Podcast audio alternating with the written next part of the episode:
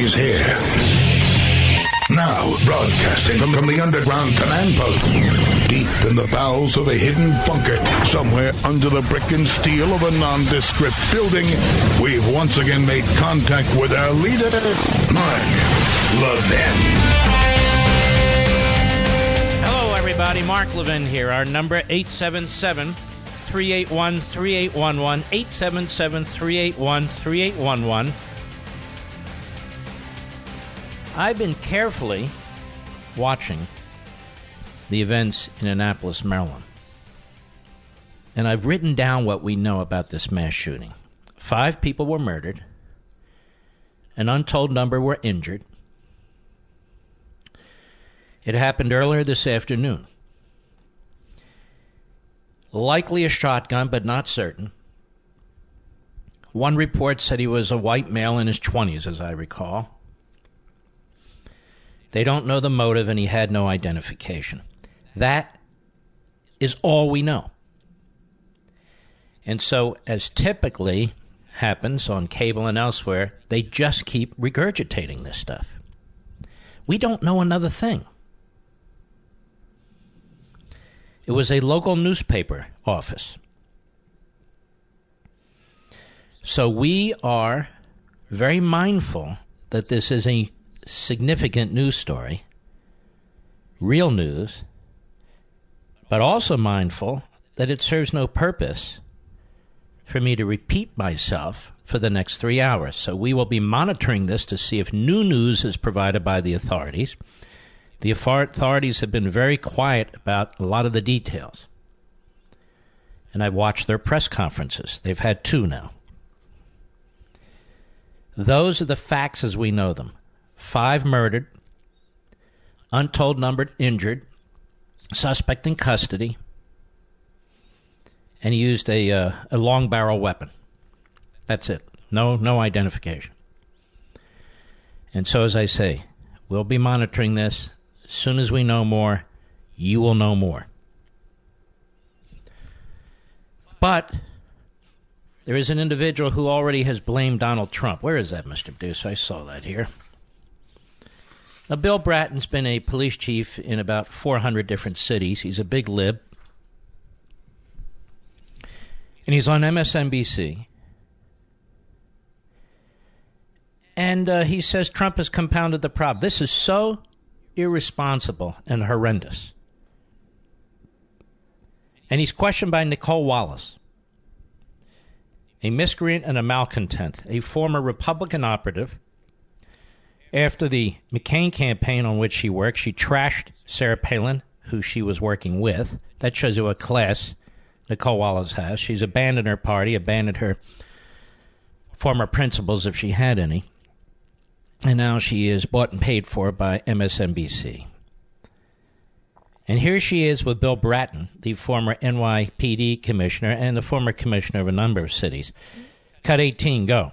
Commissioner um, Tom Costello and Clint Watts and Tom Winter have all uh, referenced this charged environment in which we're operating, in, in, in, in which uh, journalists, and, and, and I don't know if specifically there were this climate uh, affected the journalists working at the Capital Gazette newspaper in Annapolis where the shooting took place today. But any thoughts you have about, about the climate, about the rhetoric in this country, about news organizations? The climate makes it much more difficult for law enforcement, for example, in the sense of with so many guns in this nation, more guns than people, with so many people who get so wrapped up in uh, issues, whether it's politics. Uh, we just recently saw the president again uh, attacking a CNN uh, reporter as one of the on that reporter. Uh, so that doesn't help matters at all in terms of directing venom uh, the higher country toward the, uh, the media in this case. And it's just. Uh, You know, uh, you're, you're, you know, you know, Bratton, you're so outrageous. You're so over the top. You don't even have all the facts.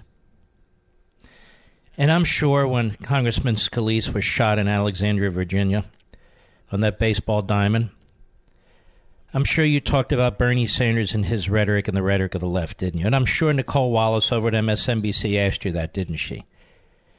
And the irony here is he's condemning the uh, politics and the hot language and, and allegations that are used. And there he is, using hot language and allegations at the prodding of Nicolle Wallace on MSNBC. It's truly disgusting. These people are disgusting. And that's that. I want to move to the Supreme Court. Now, the Supreme Court has a purpose. And the purpose is not what the left seeks to make of it. We had a long discussion about this yesterday, over two hours. And of course, I've written about it extensively and so forth as well. But I'm sure Commissioner Bratton, retired, would be very concerned about the kinds of language and hysteria coming from media types and Democrat types over the vacancy that has now, or will now soon, occur. Cut nine, go. Elections have consequences, and today those consequences are becoming clear. It's time for Democrats to throw down. And what I mean by that is that we've been playing by the rule book, and uh, Donald Trump and Republicans have been playing by street rules. We need to play by street rules. Well, it's definitely moving further to the right, and I think that it's becoming an arm of the Republican Party for certain. Um, we're, we're not screwed. We're, we're actually screwed for generations. Don't allow a vote on this. Don't have a hearing. Don't have a meeting. Don't let anything go forward. Don't play ball with this decision. Protection against pre-existing condition abuses is at stake. Clean air and water that you use and breathe is at stake. The future of your rights to reproduction decisions is at stake. Well, I think that we should be unafraid to play hardball. Nobody appointed Donald Trump king. Nobody makes it to the Supreme Court without going through the United States Senate. We're looking at a, a, a destruction of the Constitution of the United States. There are times to fight, and this is one of them. This may be the pull the fire alarm moment that you have been expecting. There you go. The rational, calm, temperate left. You can't tell the politicians from the TV host, can you? No, you can't. Time to pull the fire alarm. And here's why they want to pull the fire alarm because they cannot stop Donald Trump's nominee unless the Republicans help them, unless Susan Collins and uh, a couple others help them, and they may help them. Now, I want to underscore another point.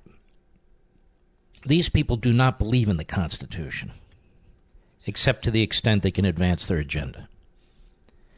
You heard the long list of issues that this doofus Senator Blumenthal from Connecticut put out there. So, in other words, if you support a constitutionalist, you're against clean air and clean water. Are you against clean air and clean water? If you support a constitutionalist, you're against reproductive rights. Are you against reproductive rights? Does that mean abortion? Or does that mean the right to have a baby? See how they try and capture the language and position themselves? If you are for a constitutionalist on the Supreme Court, then you don't believe in uh, helping people with pre existing conditions?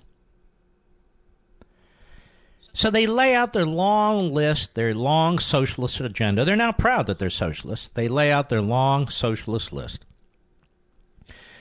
And if a nominee by a Republican president doesn't meet their litmus test of being statist progressive radicals, then they intend to vote against them.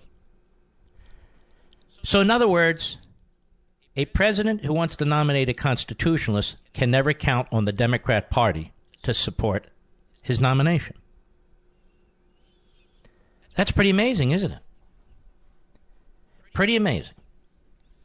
And then these people claim to stand for you, when in fact they try to confer as much power and authority as they possibly can on the court. And as I said yesterday at some length, they don't view the court as a court, they view it as a Politburo an ideological, hard left Politburo. This is how they intend to make their gains ultimately in this country. And they've been very, very successful. There was actually an excellent editorial written over there at National Review. I've been really shocked at all the praise that Anthony Kennedy is getting. He doesn't deserve it. He was a terrible, terrible disappointment. And they write over there while it is true that Justice Anthony Kennedy was a disappointment to conservatives, the observation misses the point. Kennedy did not owe conservatives decisions that they liked. What all Americans deserve from him was the conscientious application of the law. That they did not get. It is the true indictment of his time on the Supreme Court. Again and again, Kennedy made rulings that ag- aggrandized the power of the court and of himself as its swing justice.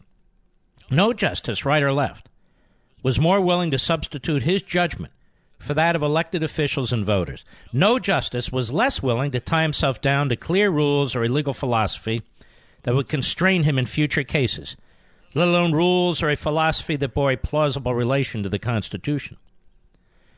We moved toward a system of government no founder intended, in which his whim determined policy on a vast range of issues.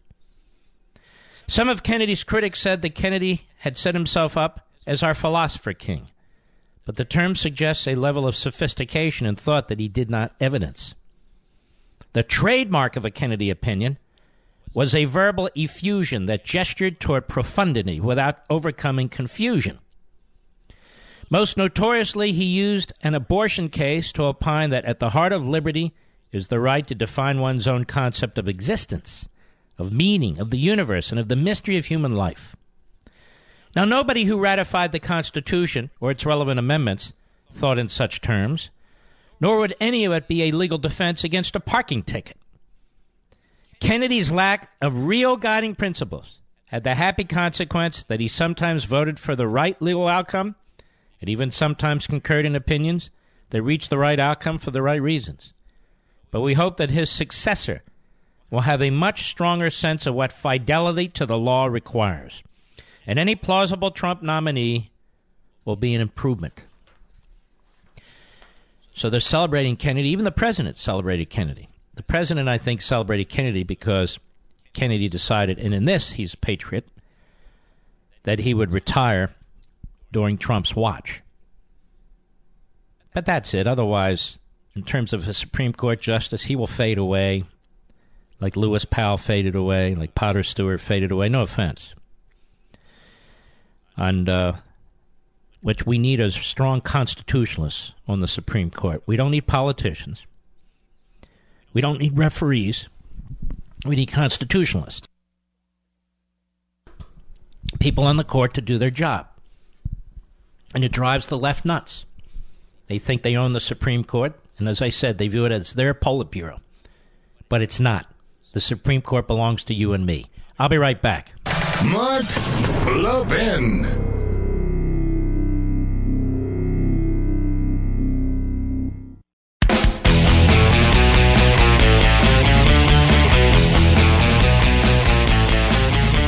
The Democrats, quite frankly, Schumer, at the point, all these decades, they supported filibustering justices, then they opposed it, and now they support it again. The Joe Biden rule you shouldn't be voting on a Supreme Court nominee in the last year of a presidency. They supported that, then they opposed it. Now they support even more than that.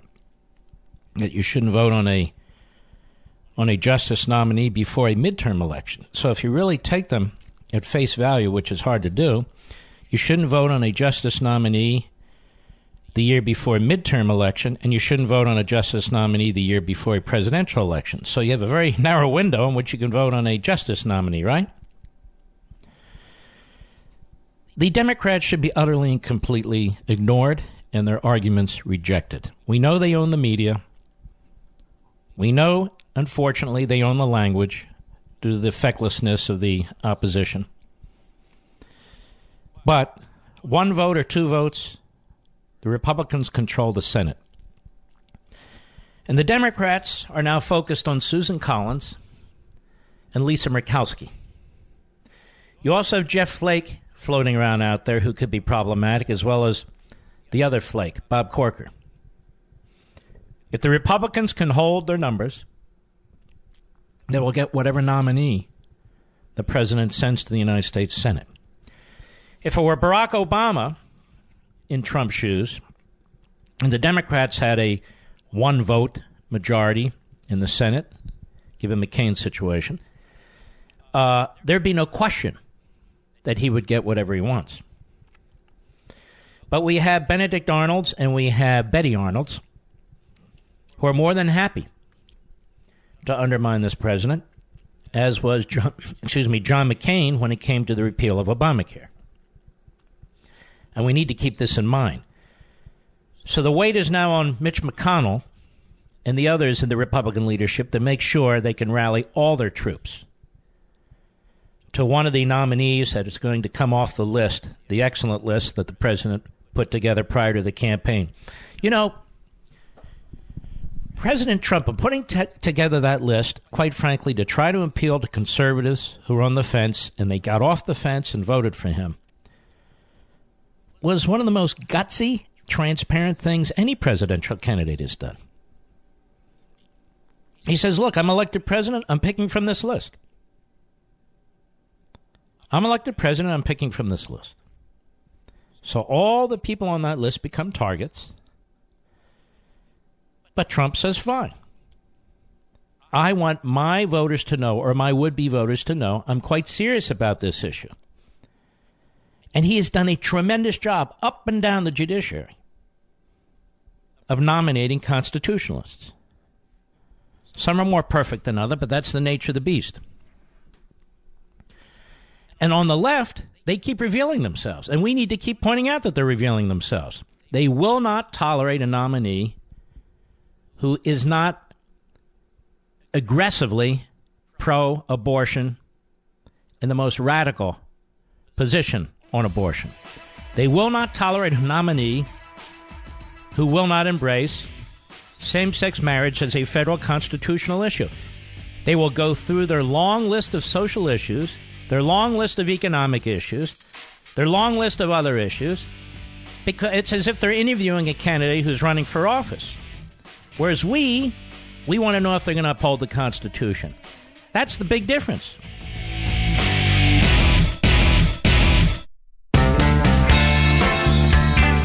Mark Levin, making conservatism great again. Dial in now, 877 381 3811. The soft underbelly of the Republican Party gets softer from time to time are a relative handful of uh, senators, congressmen too, but senators.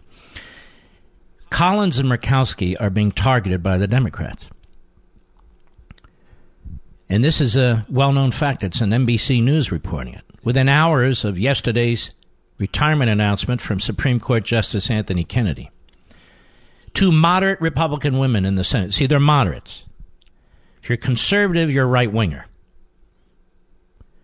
But if you're a liberal Republican, you're a moderate. And this is what the media do. Uh, they became an important focus of Democrats seeking to prevent Donald Trump from appointing a new justice who could reshape the court for decades to come. Now, keep something in mind. Gorsuch was nominated to fill Scalia's seat, and whomever the president nominates will be filling Kennedy's seat and they're going nuts on the left because they think they own every seat. My view is we put in the best candidate we possibly can, regardless of their objections. And we hope that one or two others retire as well. That's the goal. With little power to defeat a nominee outright on their own, Democrats began to look at Senator Susan Collins and Lisa Murkowski. Again, this word moderate. Both are moderates who support abortion rights. And they are likely to face growing pressure should Trump put forward a conservative nominee who might threaten to severely curb those rights. Senate Democrats are happy to lead that charge. So you have it all ginned up by the pseudo media.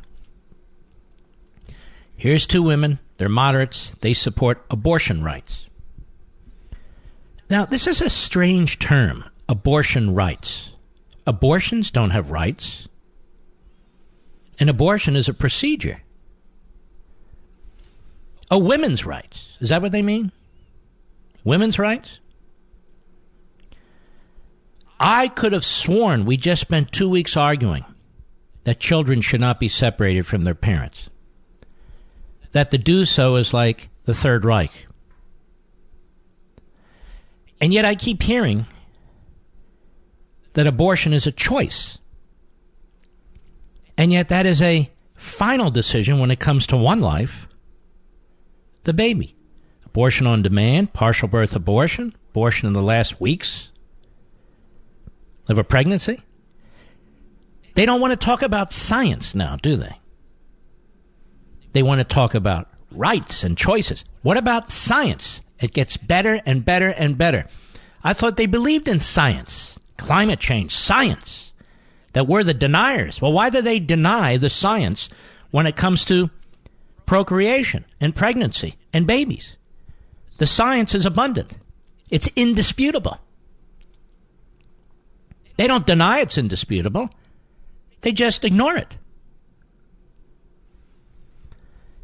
And that is the problem with Susan Collins and Lisa Murkowski. And the Democrats will try and position them as anti choice for women. And they will inundate them inundate with them with emails and phone calls and so forth and so on. They'll work Flake. They'll work Corker. But it goes on the pressure is expected to be more intense now than it was during the confirmation of Justice Neil Gorsuch. This is not merely a prediction, ladies and gentlemen. This is a call to arms by the media, whom both Collins and Murkowski voted for. Since then, both GOP senators have bucked their party on critical issues, including on repealing the Affordable Care Act. Because Kennedy was considered the swing vote on many hot button issues, including cases related to Roe v. Wade, his replacement will alter the balance of the High Court. And so it's treated as if this is a political committee, not a constitutional institution. Political committee, not a constitutional institution. Just two hours after Kennedy's retirement announcement, Collins reiterated her stance, saying that recognizing the precedent of Roe v. Wade, the 1973 law that legalized abortion, remains an important qualification for any nominee. I view Roe v. Wade as being settled law. It's clearly precedent, and I always look for judges who respect precedent. Really? Tell me, was Dred Scott precedent that you would respect? How about Plessy versus Ferguson? How about Korematsu? How stupid is this argument? That if the court rules, then forevermore every court must embrace what the court said. Even if that court is an abomination. Even if that court gets it wrong, these are men and women of flesh and blood, and they do get things wrong.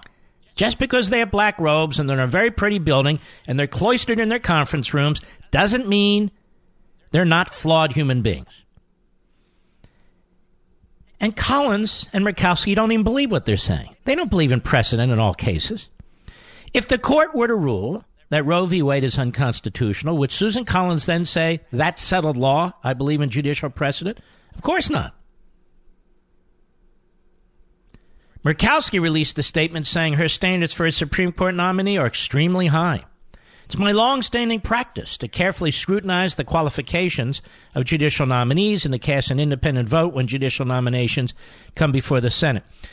Well, really, then how did Ruth Bader Ginsburg get on the Supreme Court?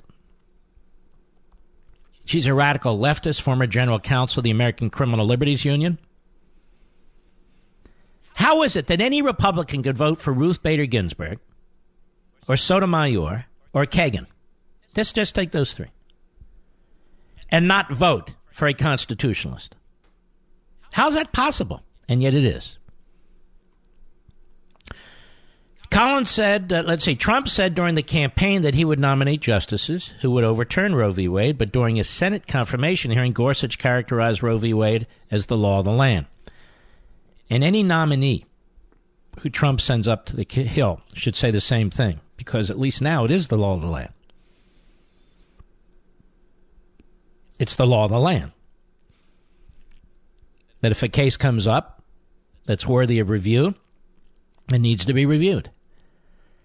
And here's the kicker even though they keep bringing up abortion and Roe v. Wade, they're never going to overturn Roe v. Wade. Certainly not with uh, Chief Justice John Roberts. That's just not going to happen. So it's fear mongering. Now, read the Constitution. You won't find the word abortion in there.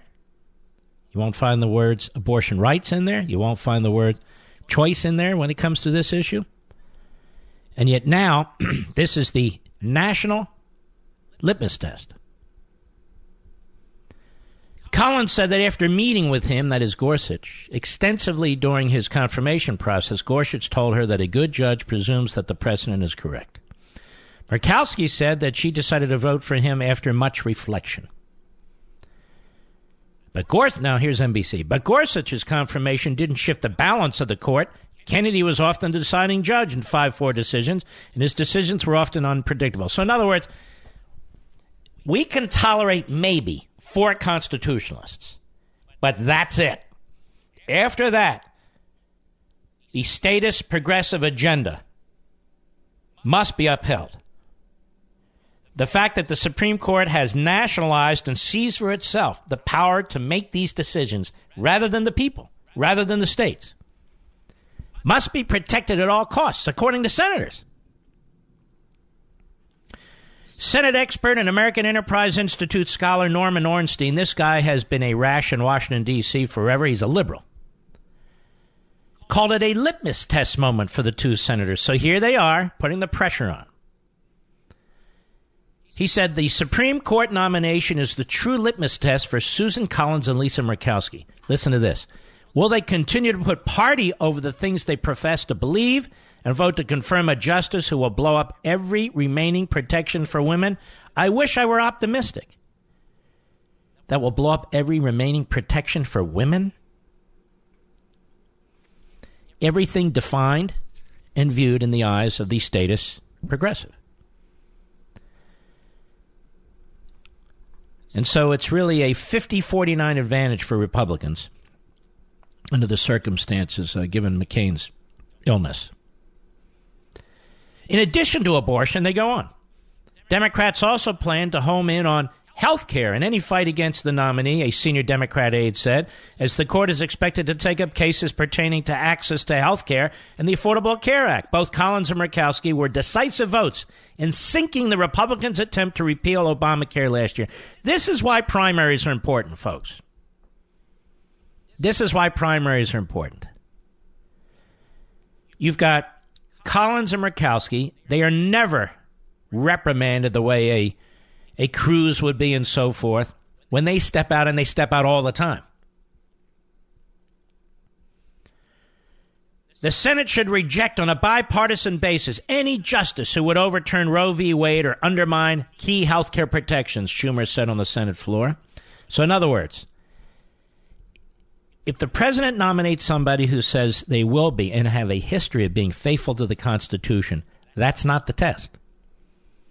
The test is the litmus test that the radical left lays out and the fear mongering of the radical left on all their hot button issues. I'll be right back. Mark Levin.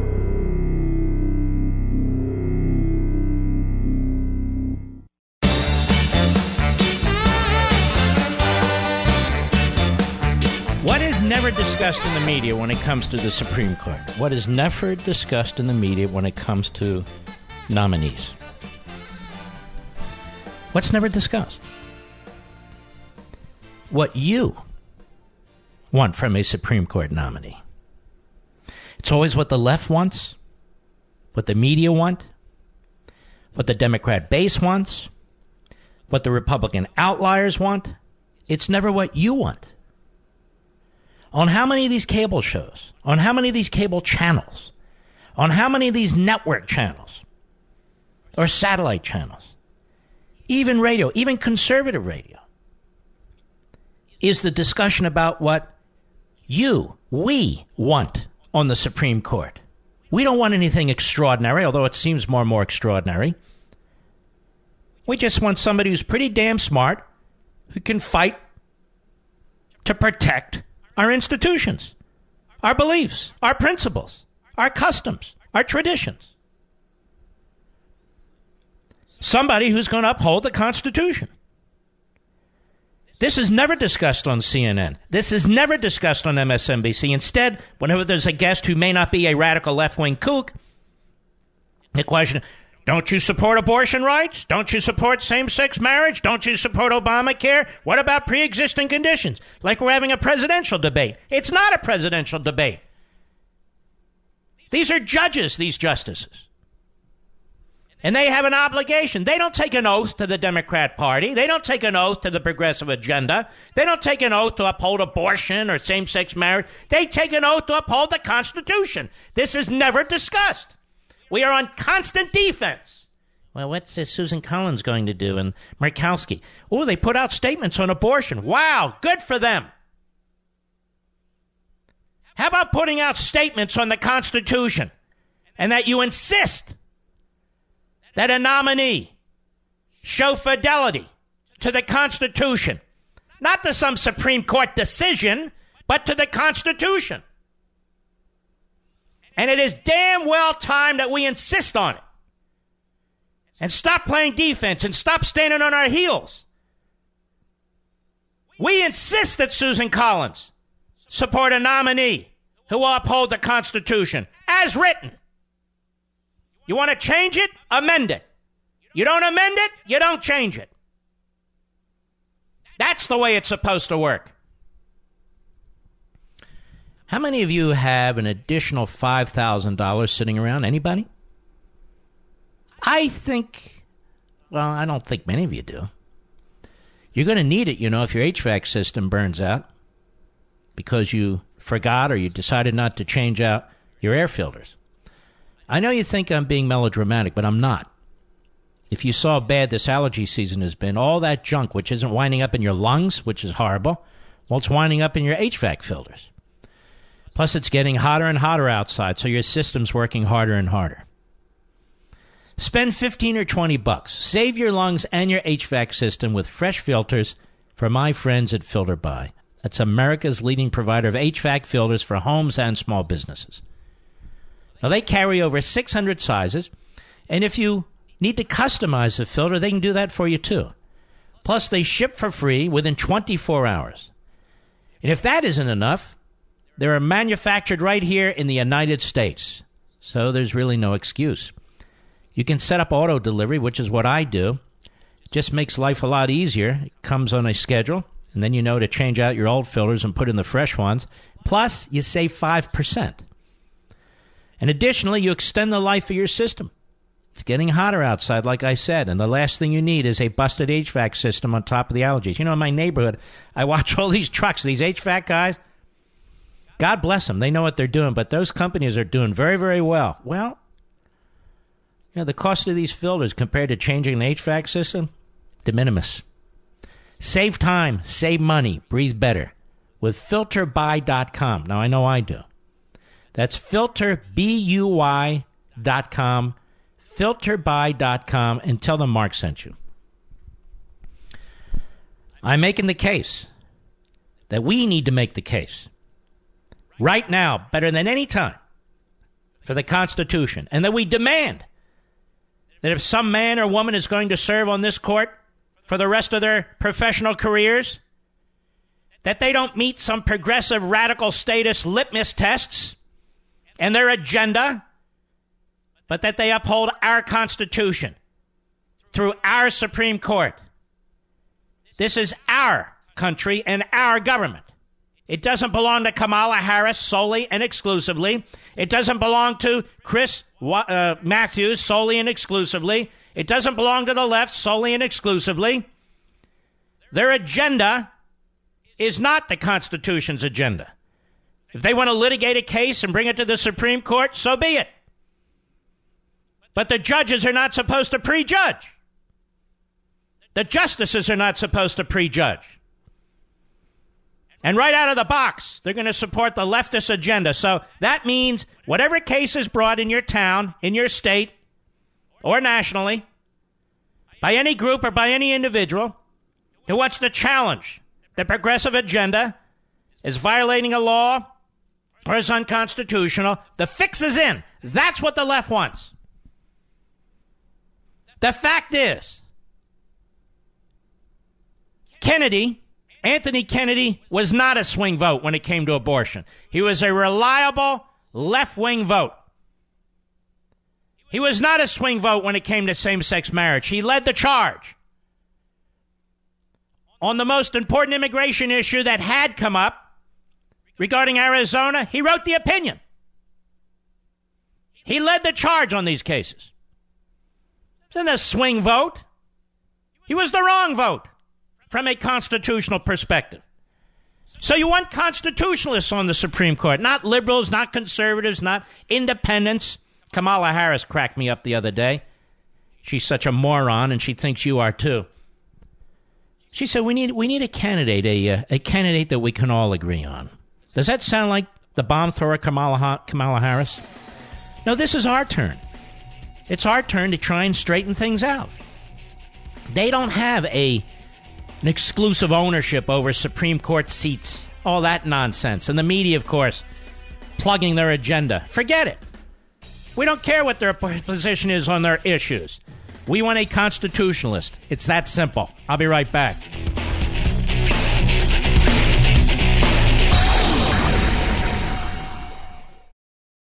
He's here. He's here.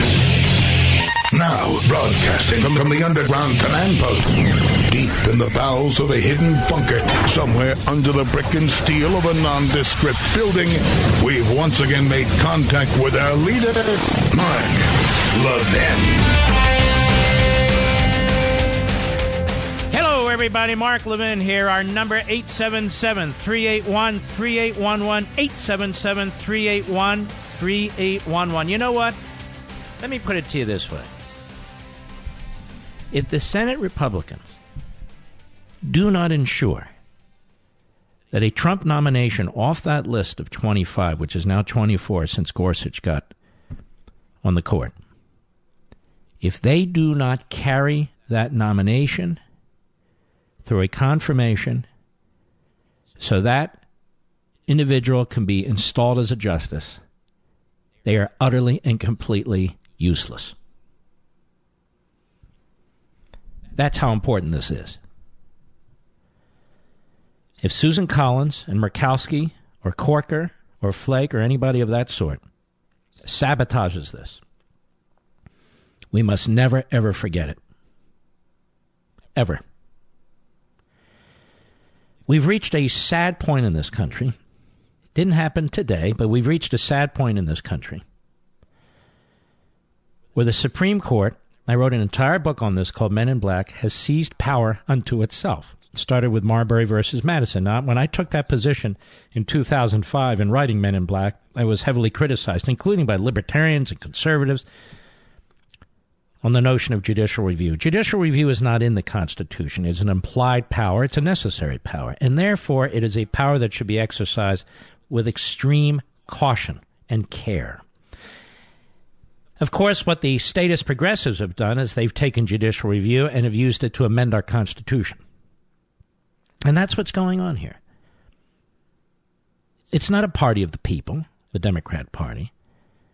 They don't even try to pass amendments to the Constitution by two thirds of both chambers and send it out to, con- to the people, let alone articles, uh, convention of the states, Article 5. They completely bypass that process and seek to have five justices impose their will on the rest of the nation. We have an ongoing constitutional convention in the Supreme Court. That's what it is. Every time they meet, it's a constitutional convention.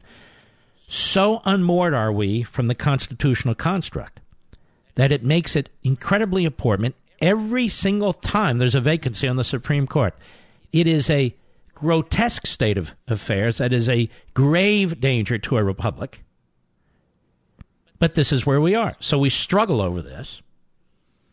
And when there's a vacancy, when you have a Republican president and a Republican Senate, I don't care if it's by one vote or a hundred. The fact of the matter is, you must use whatever lawful and legitimate processes are in place to install a constitutionalist. Because otherwise, we will have complete and utter judicial tyranny. We've got much of that right now, but we will have, you know, we're happy. Look at the Supreme Court ruled five to four this. We won. They ruled five to four. We won. We won. We sit on the edge of our chairs every June hoping they don't screw up. And more times than not, they do. It's not even a matter of whether you agree with Mark or not. It's a matter of whether you take your responsibilities as a judge seriously or whether you think you're a philosopher king. These men and women are flesh and blood. If they want to run for office, they should run for office. The Democrats have put down a marker. They have now said if the President Trump doesn't nominate the likes of a Ruth Bader Ginsburg, they're going to fight it. Okay. They've drawn the line. Now, now the battle begins. But just know your battle is righteous. Theirs is tyrannical. We are right. They are wrong. Our position is good. Their position is bad. You're not pushing for an outcome determinative choice. You're pushing for a constitutionalist to uphold and interpret the Constitution. They are pushing for a radical activist. And they insist. Listen, when you hear this debate right now on, on, on news shows and so forth and talk shows, you don't hear the left say, I want somebody who's going to uphold the 10th Amendment, the 4th Amendment, the 5th Amendment, the 2nd Amendment, the 1st Amendment, this article of the Constitution, this article. You don't even hear it. It's abortion, same sex marriage, Obamacare, uh, immigration. So they're basically saying if the nominee does not embrace a Bernie Sanders, Kamala Harris, Elizabeth Warren, Chuck Schumer, Nancy Pelosi agenda, then they're not qualified. They're not even qualified to sit on the Supreme Court. Those individuals I mentioned never say, or certainly haven't said, well, what about this section of the Constitution? This section. And then there's a bigger irony. These statist progressives, their ideology is incompatible with constitutional republicanism. I wrote an entire book on this, Rediscovering Americanism and the Theory of Progressivism. Whether it was Dewey, or whether it was Woodrow Wilson or you can name them all. They needed to figure out how to get around the Constitution structure. And they came up with a term, living and breathing. That the Constitution is like a, a human body, it has organs. And you can't separate the heart from the liver and the liver from the lungs. It'll die. So it needs to be a holistic body. Government needs to be a holistic body. Somebody has to make decisions. We can't have these disparate governmental entities with diverse decisions. And that has been their agenda ever since. And that's our agenda now. Well, the problem with that is that is a direct attack on a limited government, separation of powers, constitutional system. So when the Democrats argue that here's our agenda. We insist, we insist as a prerequisite that if the nominee doesn't embrace our agenda, that they're not qualified. And then they say, as Kamala Harris said to Chris Matthews, that a Trump nomination will destroy the Constitution. Their entire ideology is about destroying the Constitution. Their entire agenda is about destroying the Constitution and replacing it with some undefined or ill defined blueprint for a completely different society to transform America.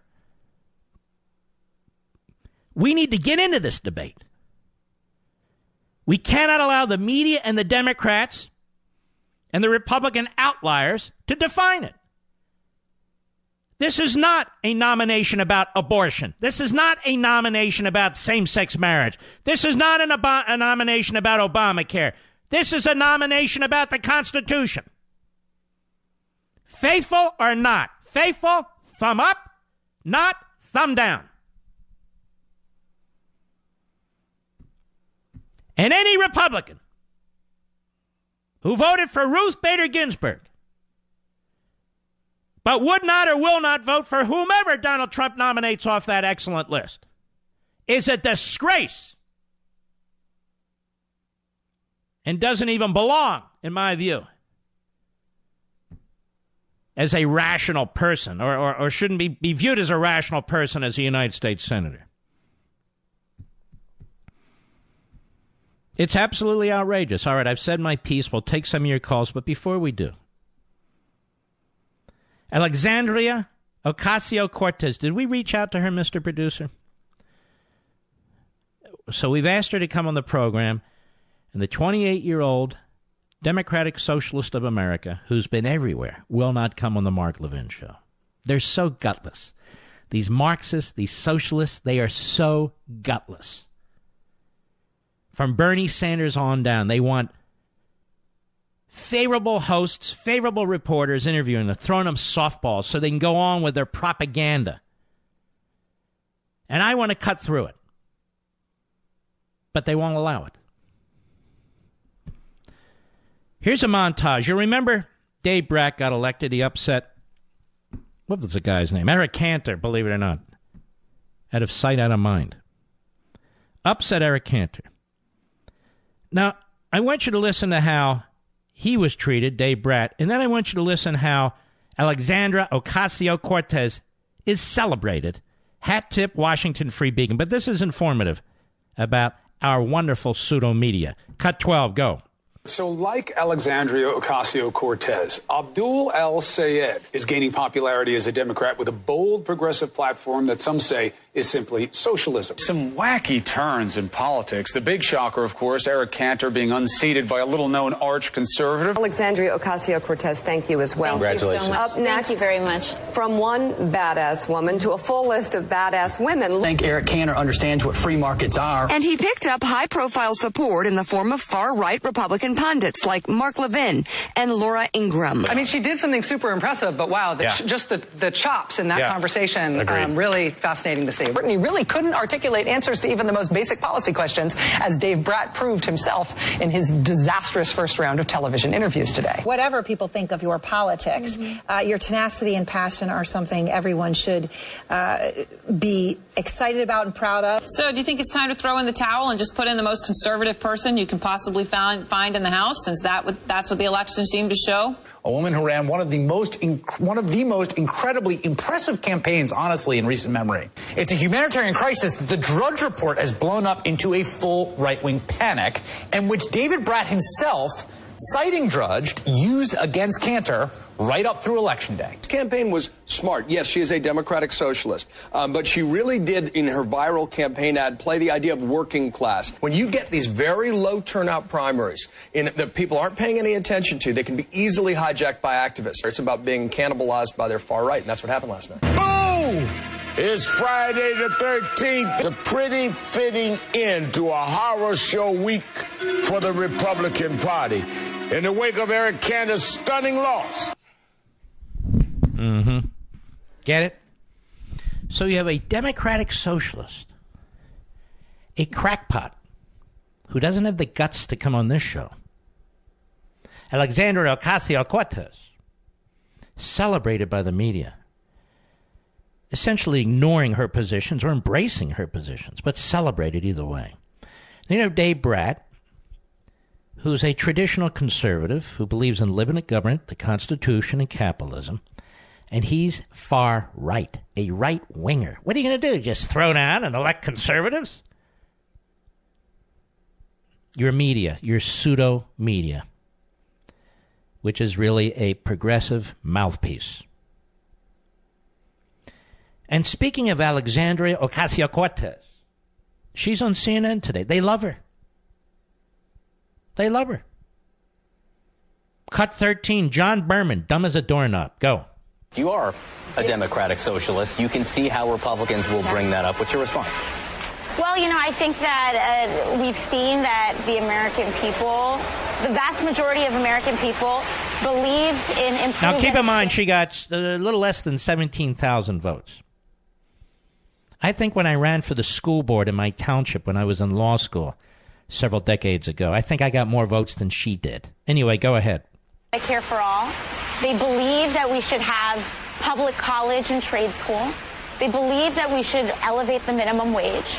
And, you know, I think it's, it's easy for Republicans to start yelling out labels in order to be divisive. And Well, we're not yelling out Hitler or Eva Braun or, you know, Nazi concentration camps or Japanese internment or that the president is a liar or that, uh, you know, we haven't yelled out any of the typical left wing liberal crap words. Go ahead. At the end of the day, I believe that our legislative priorities are completely in line and reflective with the majority. Well, I don't know about you, ladies and gentlemen, but I am thrilled to have this 28 year old setting national policy. Hey, you know what? What? Hey, hey, hey, Medicare for everybody. Oh, cool. Public college and trade school for everybody for free. Oh, health care free for everybody. Oh, look at that. Uh, elevate the minimum wage. Get rid of the student loans. Oh, 28 year old. Absolutely brilliant. Let's celebrate her, shall we? Now, If she were writing a term paper in fifth grade and said all that stuff, you'd flunk her. You'd make her repeat fifth grade. But in the Democrat Party, this is the future. An idiot. I'll be right back. Mark Levin.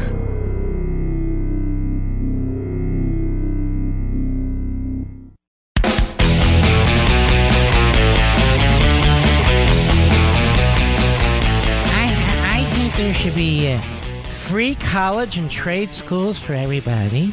I, I think there should be Medicare for everybody. I, I, I think uh, we should eliminate uh, the student loans for everybody. I think we should let anybody who wants to come into the country come into the country. I, I, I really do. Let's see what else. I think we should tax the rich. Yes, tax the rich. And then uh, what else should we do, Bernie? Yes, yes.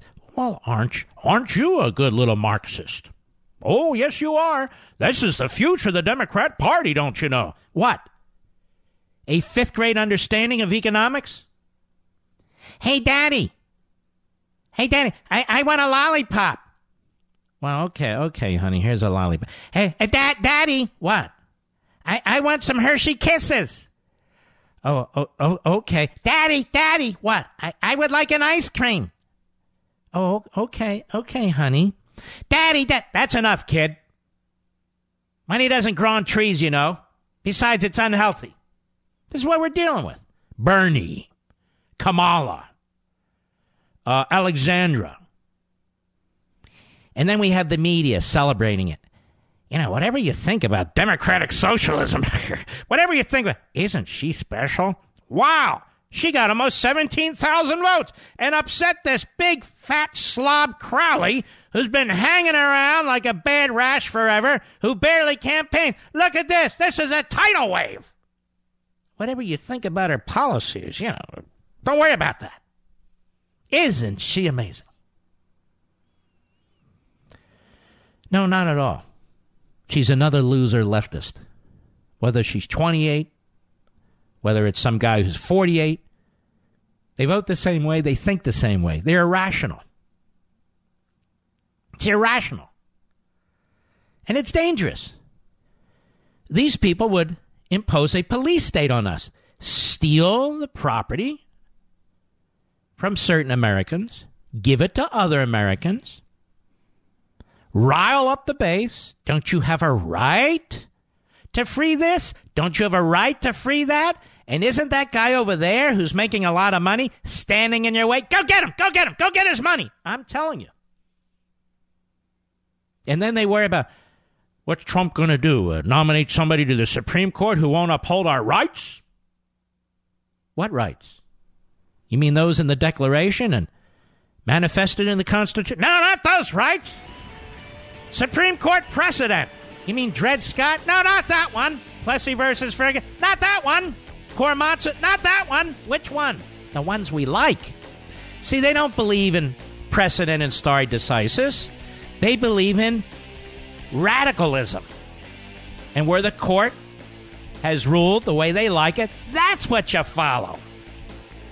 I'll be right back.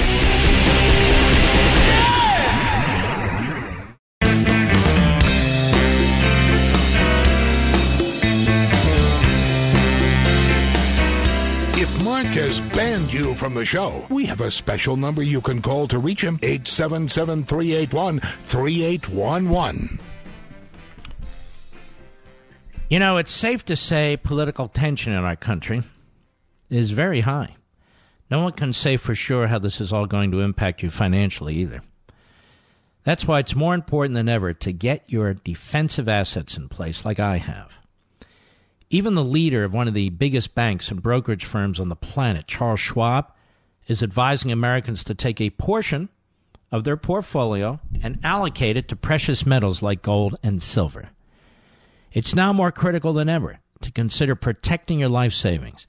And the process is easy. You can even transfer funds between existing retirement accounts without penalty. And the folks at PM Capital, they can tell you a lot more about this. PM Capital specializes in wealth preservation. And they know it's not what you have, but it's what you keep that's important. Learn more by claiming your free PM Capital Investor Guide. And for a limited time, receive $500 in free gold or silver on qualifying purchases. Claim your free guide now by using marklevingold.com. That's Mark, L E V I N gold.com. marklevingold.com. By the way, two hours from now, by my calculation, 9.30 p.m. Eastern Time, 6.30 p.m. Pacific. Uh, I do know my clock. I will be on Hannity TV on the Fox News channel. I failed to mention that at the top of the last hour, so I'm mentioning it now. You won't want to miss it. I can't miss it. I'm going to be there. And I do that segment from the uh, Levin TV studios, our Ronald Reagan studios, as we like to call them. Uh, so uh, I hope you'll watch us. I'm sure it'll be great. I suspect it'll be about the Supreme Court and the hearing today. What hearing today? Well, we're going to get into that now, and I'll get to your calls. Matter of fact, let me get to some calls because people have been waiting, and then we'll get into some of this hearing because some of it was quite uh, revealing. I thought our man uh, Ron DeSantis was outstanding. Trey Gowdy, always good on the hearings and on the speeches. A little less so when it comes to actual substance, but he was good. Jim Jordan took the cake in trying to press Rosenstein. And so we'll hear from all three of them um, in just a moment. Before we do, I want to hear from some of you, okay? Let us go to Nick, Chicago, Illinois, Sirius Satellite. Go. Hey, Mark, thanks for taking my call. You got it. We listen to uh, your show. My kids and I listen to your show every day on our commute home. Thank you. And I use it um, both as a educational experience for me, but also for them because they're obviously young and impressionable, and they're getting the the liberal meltdown from every angle in school. So Mhm. I got to try and reverse some of that. But Excellent. you know, I'm uh, trying. So what? So what's going on? well, I'm trying to explain to them, you know, how important the the Supreme Court justice nominee is, and how important the midterm elections are, Mm-hmm. and even more so in hindsight, how important the election of President Trump is. And I'm Mhm. I'm not as eloquent as you, so I was hoping that you can help provide some of your insight to them. You want me to go through all three?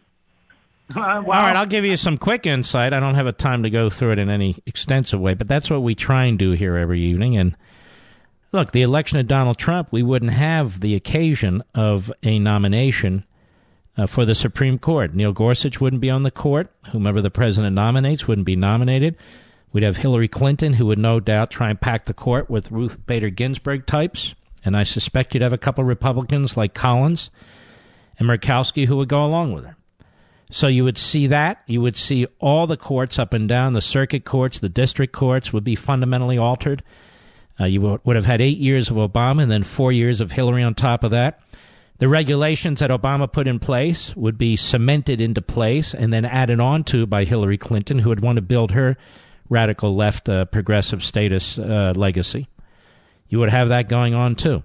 You would have a complete cover up of what's taken place at the highest levels of our government with the FBI and some of our intelligence agencies, which uh, uh, which would never come to light, never come to light.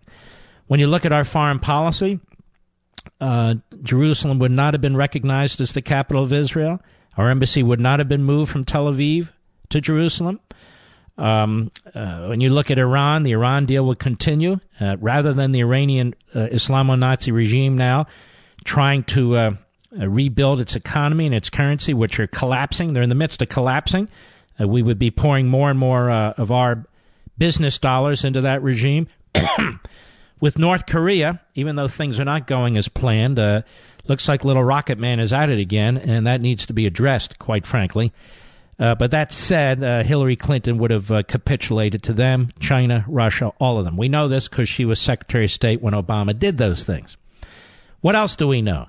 We know Hillary Clinton would work from the inside to destroy the Electoral College. We know that they would work from the inside to uh, destroy gerrymandering. I'm not a big fan of gerrymandering, but I'm not a big fan of government interfering in determining congressional districts either. So, no matter what you look at, no matter how you look at it, the world will be a very different place. And so, it was very important uh, that Hillary not get elected and that Donald Trump be elected. And he's been a far better president than a lot of people thought. A lot of people thought he would be great, and you got to give them credit for that. But he's been far better than a lot of people thought. Look, I disagree with him on trade. Everybody knows that. But big deal. When you look at his entire record, it is a really excellent record. All right, Nick, thank you for your call. Danny, Columbia, South Carolina, the great WVOC. Go. Yes, sir. Mark, I'm a pleasure to talk with you. Yes, it is. To, Thank uh, me. I want I wanted to confirm what you're saying about the uh, the pick for the Supreme Court justice. Uh, there was a time when Barack Hussein O had said elections have consequences. One of those consequences, I believe, is that we, without apology and without acquiescing, ought to have the ability to pick who we want on that Supreme Court justice. A Mike Lee, a Ted Cruz, somebody who will uphold the standard. Well, Ted's not interested. Well, but but your point is correct. And listen, when they control the government, do they do they care about what we have to say about their nominee? No, they don't. Did they? care. Did, did did Clinton care when he chose Ruth Bader Ginsburg? What you and I think? No, sir, they didn't, and we acquiesced to that. We, some of us even voted uh, our representatives. Oh no, no, a whole bunch of Republican senators voted for Ruth Bader Ginsburg. But now we have Mad Max, Maxine Waters, Yes. and the rest of the Democrats calling for a jihad, trying to stop everything with violence, even if necessary. The administration of um, Donald Trump Sure seems that way. Like you said, like you said, Mark, we need to, without apology, appoint people and disregard what the uh, left has to say. And as Exactly. a Marine, as a son of a Marine, as a brother of two other Marines, we thank you, Mark, and we thank Sean Hannity for your passion Yes. that you speak on our behalf and your patriotism. We love you. Well, God bless you, Danny. You and your family. That's very, very kind of you, and thank you for your service, my friend. Michael, San Francisco, California, the great KSFO. Go. Mark, thanks for a minute on your show. Um, I, what I've come to realize is that the left is addicted to suffering, and by by by this I mean they will take. If you look at everything that they they throw at us, especially like this uh, this thing with the with the uh, children being separated from the parents. Perfect example. They throw this out as oh the poor children whatever issue, if you bring it back down to where it emanates from, it emanates from their addiction to suffering. No, no, no, no, no. Two things. First of all, they didn't care about the children when they were in charge. We all care about those children. They didn't bring it up before. They don't care about suffering. They care about they don't care about our suffering. I think is what you mean. Um, they they get a high out of out of feeling bad about things and making other people feel bad. Rather, if you really cared, you would be addicted to solutions. but they they're able to just. Oh, they have solutions. Massive, big, redistributive government. I get your point. I'm being sarcastic. Thank you for your call, my friend. Josh, Springfield, Missouri, the show me state. Don't show me, Josh. The great KSGF. Go. Hey, Mark. Thanks for taking my call. Um, I guess bet. I should refer to you as the National Radio Hall of Fame inductee. Well, aren't you kind, sir? But don't do that. That's embarrassing. I, I, I voted twice, and I had my family vote. Chicago rules. Uh, had to get you in there. Um, Thank you. But I'll be quick. I'll be quick with my point here. Um, back in 2016, when Antonin Scalia passed away, um, Mm-hmm. the Democrats pushed for Merrick Garland. As hard as possible, they pushed. And um, I was looking yesterday, just looking around on the internet, and I saw quite a few people crying out that Anthony Kennedy's replacement should model Anthony Kennedy. And the double standard that is being thrown out there on how this new um, Supreme Court justice should be, how his ideology should be, is just appalling to me. The only thing that these people are considering is their ideology. They don't consider the Constitution, what it has to say. It's just their ideology, and it's blown me away. I, I think we should say we're gonna we're gonna nominate a constitutionalist who's going to uphold the Constitution, and you can vote up or down. But you don't get to tell us who we nominate, and you don't get to tell us what the Senate does. So you can go on MSNBC and CNN and squawk all you damn well want to. Yeah, and and I also love how the nuclear option has completely backfired on the Democrats, and I love it. And I, your show yesterday, that piece that Guy Benson wrote about how we should really just start handing it to the Democrats and just uh, you know pack the courts like Obama did whenever he was president. Um, and I thought that was a If great. if piece. there are vacancies and we control the Senate and the presidency, fill them as fast as you can with constitutionalists. See, we have the moral high ground here. We're not saying fill them with people who agree with us on every single issue. We're saying fill them with people who really believe in applying the Constitution, not people who have their long laundry list of ideological demands. All right, my friend, thank you for your call. We'll be right back. Mark Levin.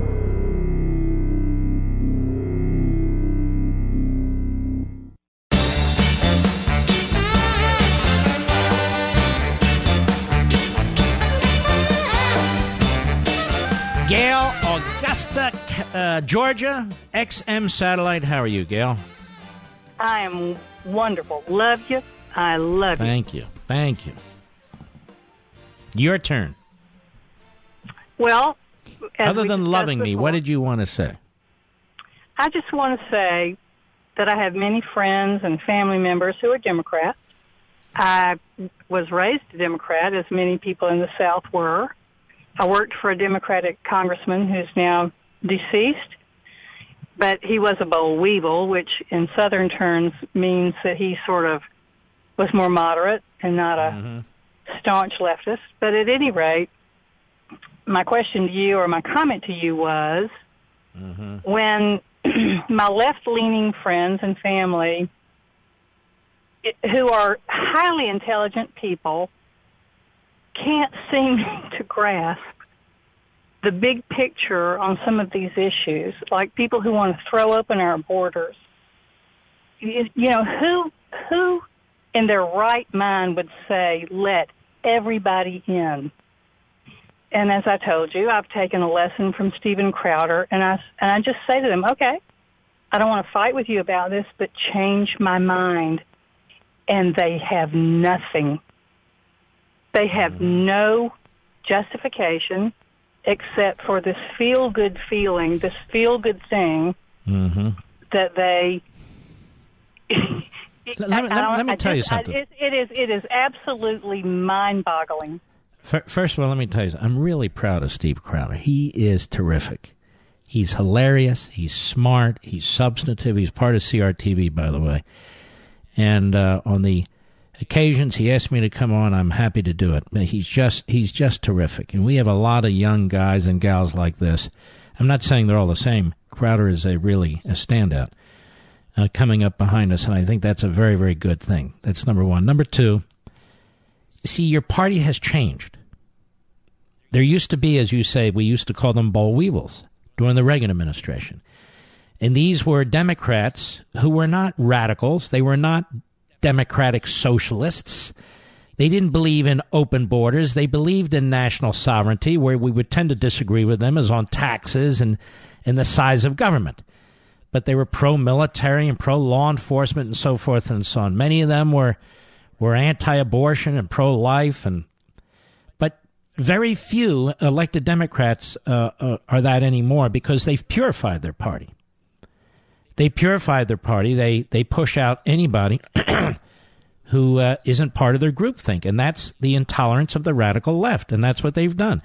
Their policies are nonsensical. That is why it's so important to find more and more uh, potential leaders, not these schlubs uh, in the Republican Party, most of them, uh, but real leaders who are capable of articulating our positions and comparing them to their positions, which tend to be insane. Anyway, my friend, I want to thank you for your call. You couldn't be more correct. Oh, yes. We don't want to forget that. Okay, let me tell you about. I'm trying, Mr. Producer, and my computer froze. You can send it, but I can't read it. Hold on a second here. All right, let's take another call while I'm uh, struggling here. Let's see. Ah, boy, my internet is just the worst. Let's go to Dean. Fort Worth, Texas, the great WBAP. Go. Hey, Mark. How are you doing, buddy? Let me look. I'm doing great. Thank you. hey, thank you very much for taking my call. Can Yes, you believe that election in New York?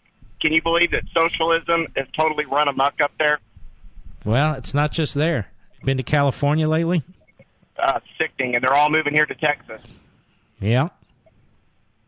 Go for it, baby. Anything else? No, that's just it, man. I wanted to tell you thank you for being a great American, and I really appreciate what you do for us. Well, you're very, very kind. I appreciate it. Yeah, there's a, there there are pockets of this. It's really quite incredible. People who who live off of the the the, the benefits of capitalism, who preach uh, socialism. You, you know how I view it? It's killing the golden goose. That's what these people support: killing the golden goose. And before you've killed the golden goose, you can milk it for everything it's worth, steal the uh, the golden eggs, and so forth. Uh, before people even recognize what you've done. You know, my listener was in deep with the back taxes to the IRS, roughly 15 grand, and he couldn't pay it. Just a matter of time until they garnished his wages and seized his bank account. Umpteen times he'd heard me mention Optima tax relief and how Optima knows that behind every tax problem are good people with families, homes, savings, and paychecks that need protection. And umpteen times he started to call and then stopped. Finally, he did and it was the best call he could have made. The tax experts at Optima qualified him for the Fresh Start Initiative, a special IRS program that saved him thousands and put his tax debt to rest. Optima has resolved over half a billion dollars in tax debt for their clients. They're rated A plus with the Better Business Bureau. When you're ready to put your IRS crisis behind you, the harassment, the stress, the letters, the phone calls, one call can start the process to solve it all. Call my trusted friends at Optima Tax Relief at 800 499 6300. 800 499 6300. That's 800 499 6300. Suzanne, Detroit, Michigan, Sirius Satellite, go. Yes, hi. Um, I, I, You know what? I blew it. I, I mismanaged the clock. I'll tell you what, Suzanne. You wait. Next hour, I will get back to you, Mr. Call Screener. Hold on to our friend Suzanne. Don't forget Hannity on the Fox News Channel, 9:30 p.m. Eastern, 6:30 p.m. Pacific. I will be there. Yours truly. We'll be right back.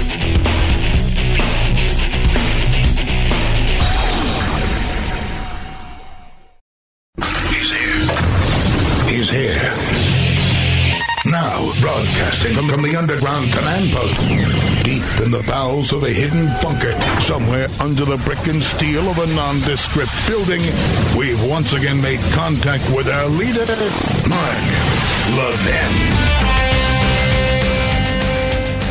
We're going to get to some of the congressional hearing that took place today, but first, the Deputy Chief William Krampf of the uh, Anne Arundel Police County Police uh, where the mass mo- uh, shooting occurred today. Go ahead. Five confirmed fatals and two injuries. The injuries, to my understanding, are superficial, uh, possibly from glass from the shotgun blast. We are working on now securing his residence. He does live in the state of Maryland. We are in the process of securing that residence and preparing for search warrants. So this is the next phase of this scene, and that is the investigative phase. This is the part that takes the most time.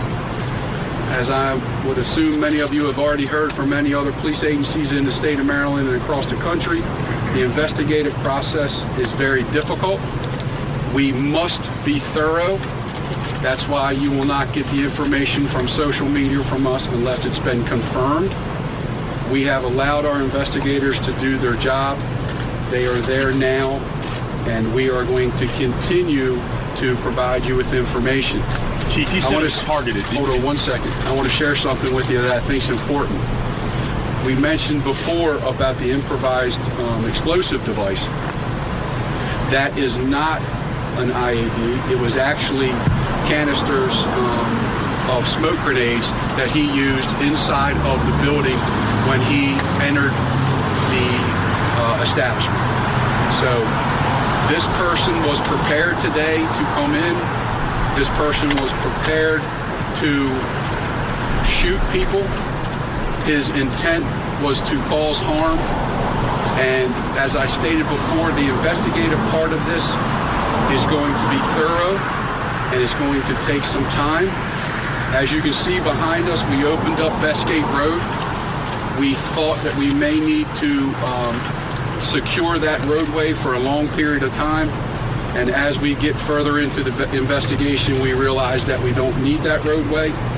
But the uh, building, 888 Bestgate, will be secured for some time.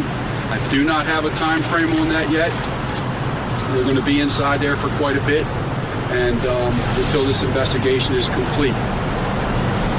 When I have more confirmed information, I will share that confirmed information with you. You said he Chief, you targeted specifically this newspaper. Exactly what was his beef with this newspaper? That's what we're investigating now. But there are already reports that he had a history with the newspaper a couple of years ago. That's what I'm hearing. Chief, does he live in but Annapolis? Before we confirm that, I need our investigators to go and look into that and make sure that's correct. Chief, I understand that you had some difficulty initially identifying the man, uh, that you went through a process of proper information recognition to get an identification. Is that why you're able now to go to the home to do a search protection? No, I can't share that with you. It's the first time I've heard facial recognition. All right, uh, that's that's the uh, bulk of the matter. The uh, bottom line. Uh, the newspaper, the Gazette, there, the local paper was targeted. The people were targeted. That's all we know. We don't know why. Um, we know five fatalities, two superficial injuries, according to the deputy chief. And that's the new information uh, that it was targeted and they do know who he is now because he didn't have identification, and they are clearly uh, securing his house and getting a search warrant to go through the house. So they're going by the book, they're painting by the numbers. That's what you have to do in a case like this in order to build your case very carefully and gather the evidence uh, without any screw ups. And it sounds like they're doing exactly that. That's all we have. That's all I know. There was a hearing today. The House Judiciary Committee it was quite a hearing. And uh, you had our buddy Louis Gohmert. You had our buddy Ron DeSantis, who just finished a wonderful debate against this phony Adam Putnam. Trey Gowdy did very well. Jim Jordan hit it out of the park. Now, keep in mind, the reason why these members are frustrated is because over a period of many, many, many months, they have sought documentation. Now, if you listen to Rosenstein and Wray and the media and the Democrats, everything they want is classified, everything they want is grand jury, everything they want will reveal uh, uh, techniques and so forth and ruin investigations and so forth. That's not true. What has happened is these members of Congress who are very serious, or those who are serious about getting to the bottom of these issues, they've been uh, they've been getting head fake after head fake after head fake. So you have redactions of information that should never have been redacted. You have the withholding of information that should never have been withheld. You have the withholding of documents that should never have been withheld. So they cannot take what the Justice Department and the FBI uh, are doing at face value. And after all, they're trying to investigate the Department of Justice and the FBI, the senior levels. So here's a back and forth between uh, Ron DeSantis, who I've endorsed for governor of Florida and in the uh, Republican primary. I mean, he's absolutely outstanding. And Rod Rosenstein, the deputy attorney general. Cut one, go. August 8th, 2016, text message in the IG report from Lisa Page to Peter Strzok. Trump's not ever going to become president, right? Right? Peter Strzok responds, no, no, he's not. We'll stop it. Now, the Justice Department had previously provided text messages from that date. They included all the messages we now have except the we'll stop it text message. Why didn't the Justice Department produce that to Congress when we asked? Mr. DeSantis, uh, I spoke with our Inspector General, Michael Horowitz, yesterday, and he told me that when he testified, uh, he didn't have a full opportunity to explain, uh, and uh, the technological details are pretty complicated, but he assured me he had had a long telephone conversation with Mr. Jordan after the hearing uh, and explained it. Uh, he's much better positioned than I. What I can assure you. So let me just ask well, this then. If, let if me I could just this. explain, sir, I want to assure you and the American people we're not withholding anything embarrassing. The message was not in uh, the original material that Inspector General he, he found these messages. Right. So he, you guys didn't find it, and he did, and so we're asking you to produce stuff, and obviously, you know, we're expecting a good faith effort.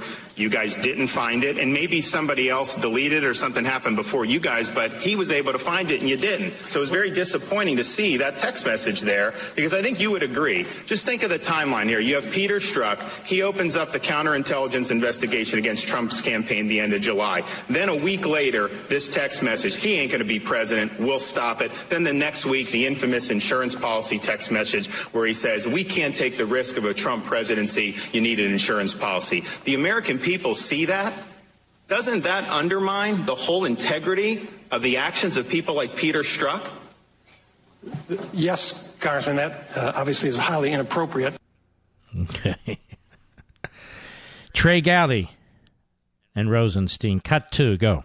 At precisely the same time that Bob Mueller was appointed, precisely the same time, Peter Strzok was talking about his unfinished business and how he needed to fix and finish it so Donald Trump did not become president. He was talking about impeachment within three days of special counsel Mueller being appointed. Three days. That's even quicker than MSNBC and the Democrats were talking about impeaching. Within three days, the lead FBI agent is talking about impeaching the president. So this is where we are. We're two years into this investigation. We're a year and a half into the presidency. We're over a year into special counsel. You have a counterintelligence investigation that's become public. You have a criminal investigation that's become political. You have more bias than I have ever seen manifest in a law enforcement officer in the 20 years I used to do it for a living. And four other DOJ employees who had manifest animus towards the person they were supposed to be neutrally and detachedly investigating. Democrats are using this investigation as a presumption of guilt, which I, I, find astonishing. And in the long run, for the health of this republic, I would encourage them to go back to the presumption of innocence that we used to hold sacred. There's a presumption of guilt. There's a desire by Democrat senators to fundraise off of your investigation. More than 60 Democrats have already voted to proceed with impeachment before Bob Mueller has found a single solitary damn thing. More than 60 have voted to move forward with impeachment, and he hasn't presented his first finding. But he will, Congressman Gowdy, because Bob Mueller is a fraud. So he will. Trey Gowdy continues. Cut three, go. So I'm going to say this to you, Mr. Wray, Mr. Rosenstein. I realize that neither one of you were there when this happened, but you're both there now. Uh, Russia attacked this country. They should be the target, but Russia isn't being hurt by this investigation right now. We are. This country is being hurt by it. We are being divided. We've seen the bias. We've seen the bias. We need to see the evidence. If you have evidence of wrongdoing by any member of the Trump campaign, present it to the damn grand jury. If you have evidence that this president acted inappropriately, present it to the American people. Uh, there's an old saying that justice delayed is justice denied. I think right now all of us are being denied. Whatever you got, finish it the hell up because this country is being torn apart. Either the witnesses care to respond to the. Well, I would uh, simply respond, Ms. Gowdy. I certainly share your views about those text messages, and uh, nobody is more offended than I about what's reflected in those messages. With regard to the investigation, uh, I've heard suggestions that we should just close the investigation. I think the best thing we can do is finish it appropriately and reach a conclusion. And I certainly agree with you, sir, People should not jump to conclusions without seeing the evidence. I've been the victim of fake news attacks myself, so I'm sympathetic. I agree with you, sir. Uh, there's been no allegation made by the Department of Justice or the special counsel other than what's reflected in those documents that are filed publicly, the charged folks. Nobody should draw any conclusions beyond those charges. Yeah, okay. Okay. Um, then we have Jim Jordan. And you don't want to miss this Jim Jordan and Rosenstein. And I want to salute Jim Jordan. But I can't play it until we come back because the clock says I have to break. We'll be right back. Mark Levin.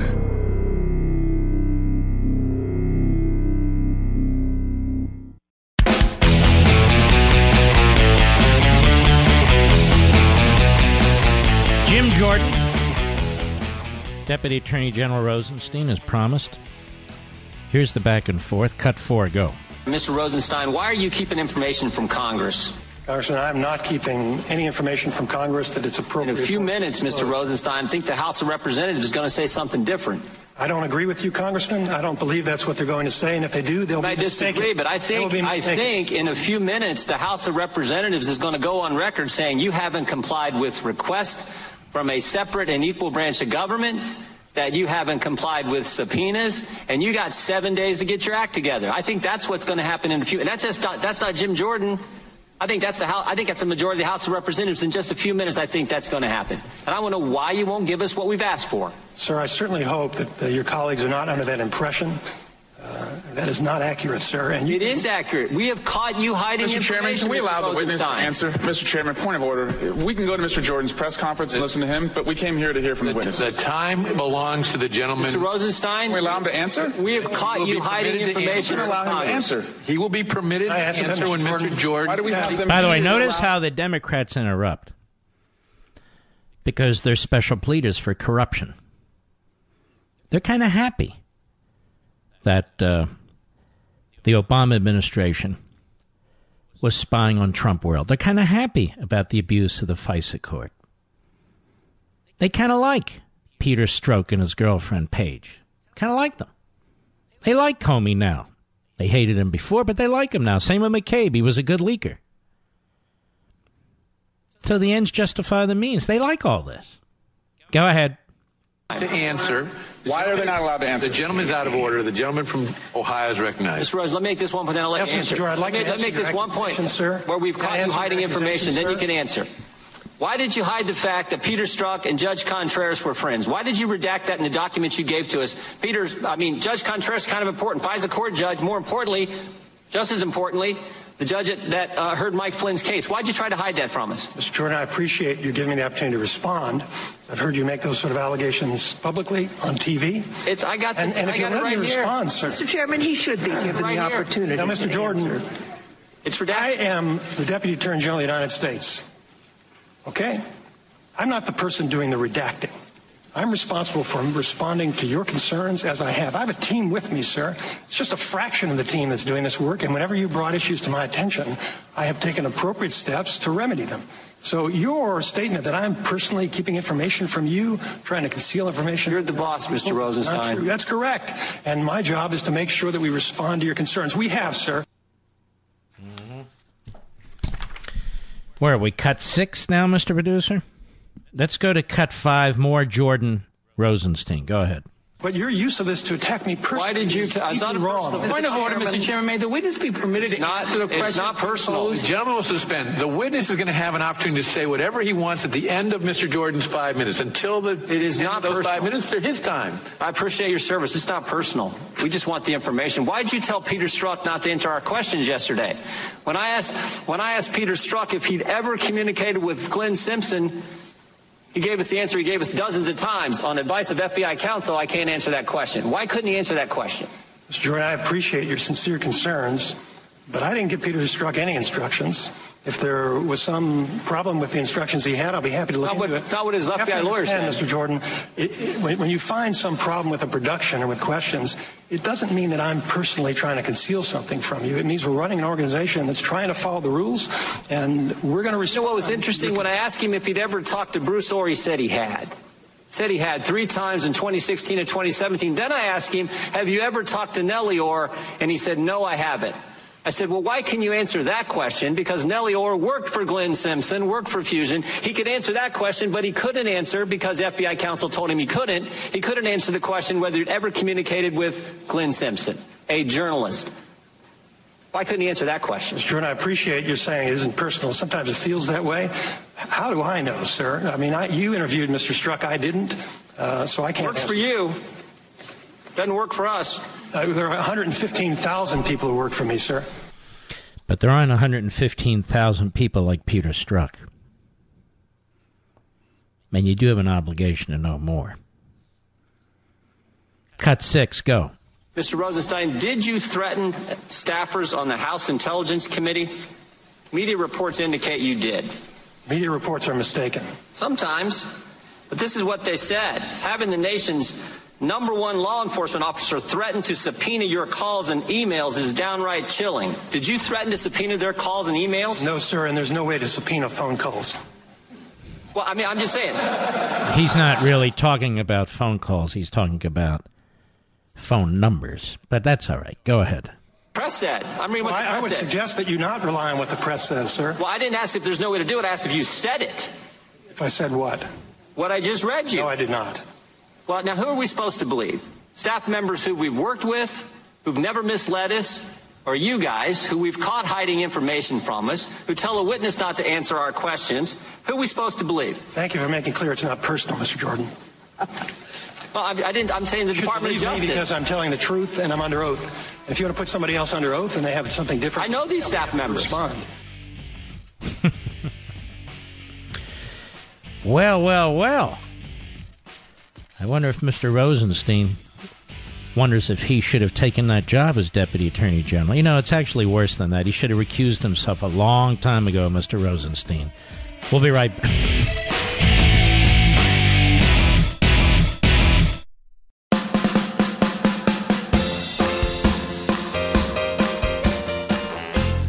If you turn off your radio and open the window, you can probably hear him straight from the studio. Call Mark Levin at 877 381 3811.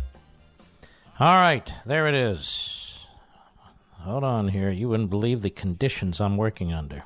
I'm going to have to go on strike. You know, I have a union. You wear that?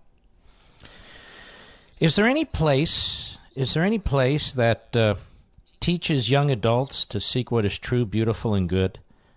To even understand what those uh, uh, things mean? How about understanding the principle that all men are created we- equal, or, or why, uh, uh, you know, why we have the uh, America that we do as the freest nation on earth? There is a place where students study these things. It's called Hillsdale College.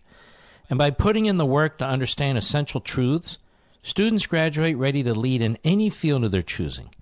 As Vice President Pence said at commencement this year, Hillsdale students learn not what to do, but what to be. Hillsdale also offers its stellar education to you, too, through the free monthly subscription to Imprimis and in free online courses like Constitution 101. The fact is, every American can learn like a Hillsdale student from the same professors. And most remarkably of all, Hillsdale provides this service to our nation without taking a single penny of taxpayer money, not one penny. I strongly encourage you to learn how Hillsdale can serve you at a website just for my listeners, and that's true. LevinforHillsdale.com. That's L E V I N for Hillsdale.com. LevinforHillsdale.com. Don't forget, in about an hour, I will, in fact, be on Hannity, 9.30 p.m. Eastern Time, 6.30 p.m. Pacific Time. All right, let's go. Back to Suzanne, Detroit, Michigan, Sirius Satellite. Go. Yes, hi, uh, Mark. This is a watershed moment in our nation's history, and I don't think it's All right, hold on, hold on, hold on. Yeah, here, try it like this. Uh, try it again. I would like to say that uh, regarding the judges, I think we're at a watershed moment in our nation's history, and I don't think it's hyperbole to say that your voice, this platform, is a divine gift right now to Oh, my the Lord. survival of our republic. I'm not kidding. And um, I well, you're beyond gracious, uh, but go right ahead. I don't think I'm the only one who believes that. Um, I think um, the reason the left is is howling and uh, trying to force their demands um, because they fear the unraveling of those landmark issues that really weren't based in the Constitution in the first place. So, really, not much standing for them to um, continue. They could be undone, and um, they're mainly those issues that came about on phony uh, basis. It was purposely they were purposely presented in order to bring about certain cultural changes that would do the unraveling of the fabric of our culture.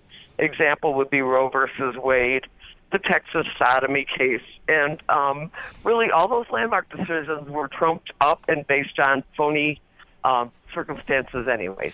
You you are right on. The phony sodomy case you're talking about, I think it was 2003 or thereabouts. It was Lawrence versus Texas. And you had a relative handful of states that still had these sodomy laws on the books and really never enforced them. And so they had a local case where one, uh, in one case, it was enforced uh, because, um, well, I'm not going to get into the details because it's a little, just not my cup of tea. So anyway, um, uh, and so it was challenged and it went all the way up, and the court seized on it, specifically Anthony Kennedy, to begin to lay the foundation for what happened a few years ago same sex marriage.